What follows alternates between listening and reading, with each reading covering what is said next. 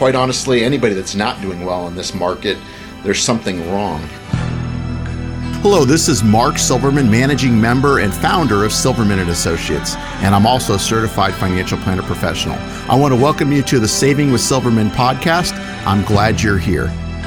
Each week, we'll discuss different financial planning topics because making smarter choices about your money impacts the quality of your life. Hey, let's go to the mailbag because we have some great questions that have come in. The first one is from Carl in Vail. Carl says, My mom died last year and we're about to sell her house. I'll be getting about uh, about $150,000 from that sale, and I don't need the money, so I want to just give it to my daughter uh, so that she can get her student loans and other debts paid off.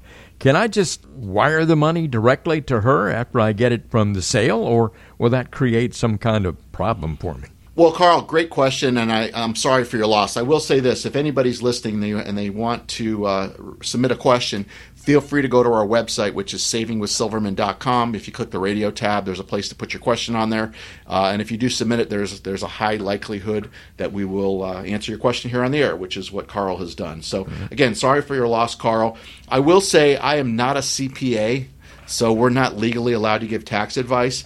Um, but I will tell you this: depending on inheritance and your the estate situation, you may have some taxes due. So just wiring the money to your daughter's account might not be the best option.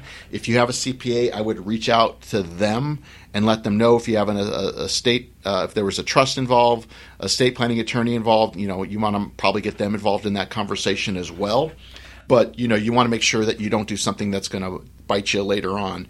Um, so there could be some situations where there might be some taxes due or state taxes due, whatever it might be.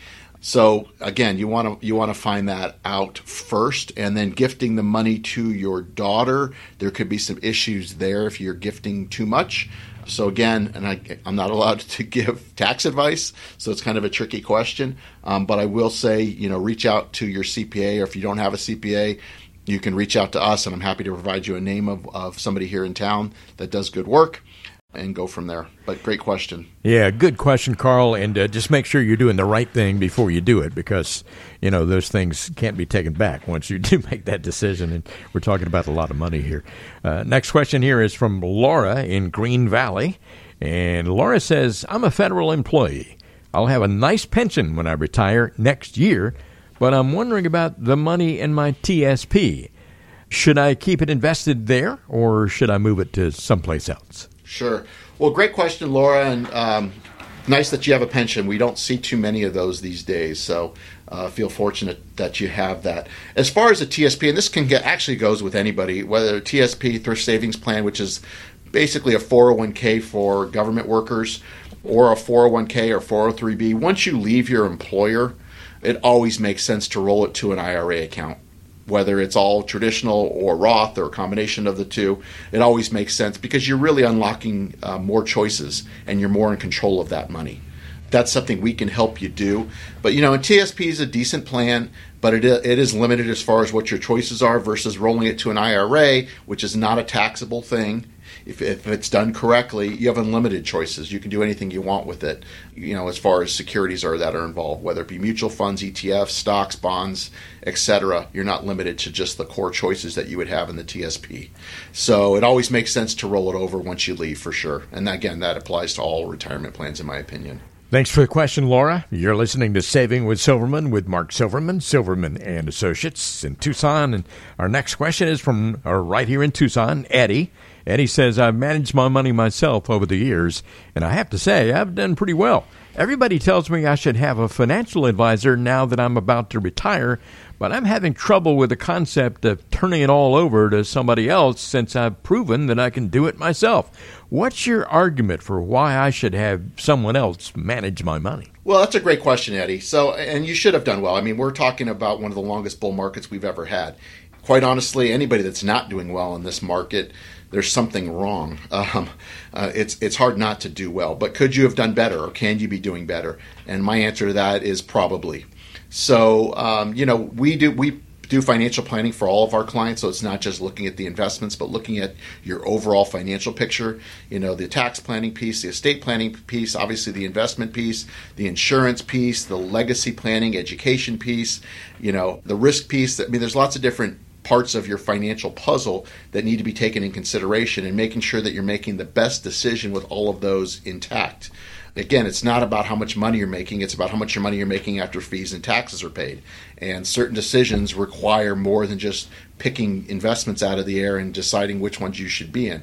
There's there's a strategy that's involved and you know, I've been doing this 26 27 years now and I can tell you there's always more to learn, and that keeps me on my toes as far as learning more and more about the investments. And we've developed a great process as far as for our clients and, and making sure we're putting them in the right place and, and the right risk at all times by looking at their overall financial plan. If you want to manage your money yourself, you know we have clients that some clients that want to do that. Most of our clients we do manage their money but we do planning as a separate piece for clients uh, that just want to us to, to put a financial plan together for them and look at their plan, and they want to continue to manage, manage their assets themselves. So that's something we do offer as well. So again, without seeing your situation, I can't tell you the specific reasons of how you might benefit from our services.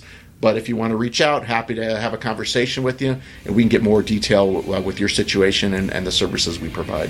You've been listening to the Saving with Silverman podcast. If you have any questions at all about your financial situation, please give Mark Silverman a call. Again, his number is 520 333 7601 or go online to savingwithsilverman.com. For Mark Silverman, I'm Ron Stutz. We'll see you next time on the Saving with Silverman podcast.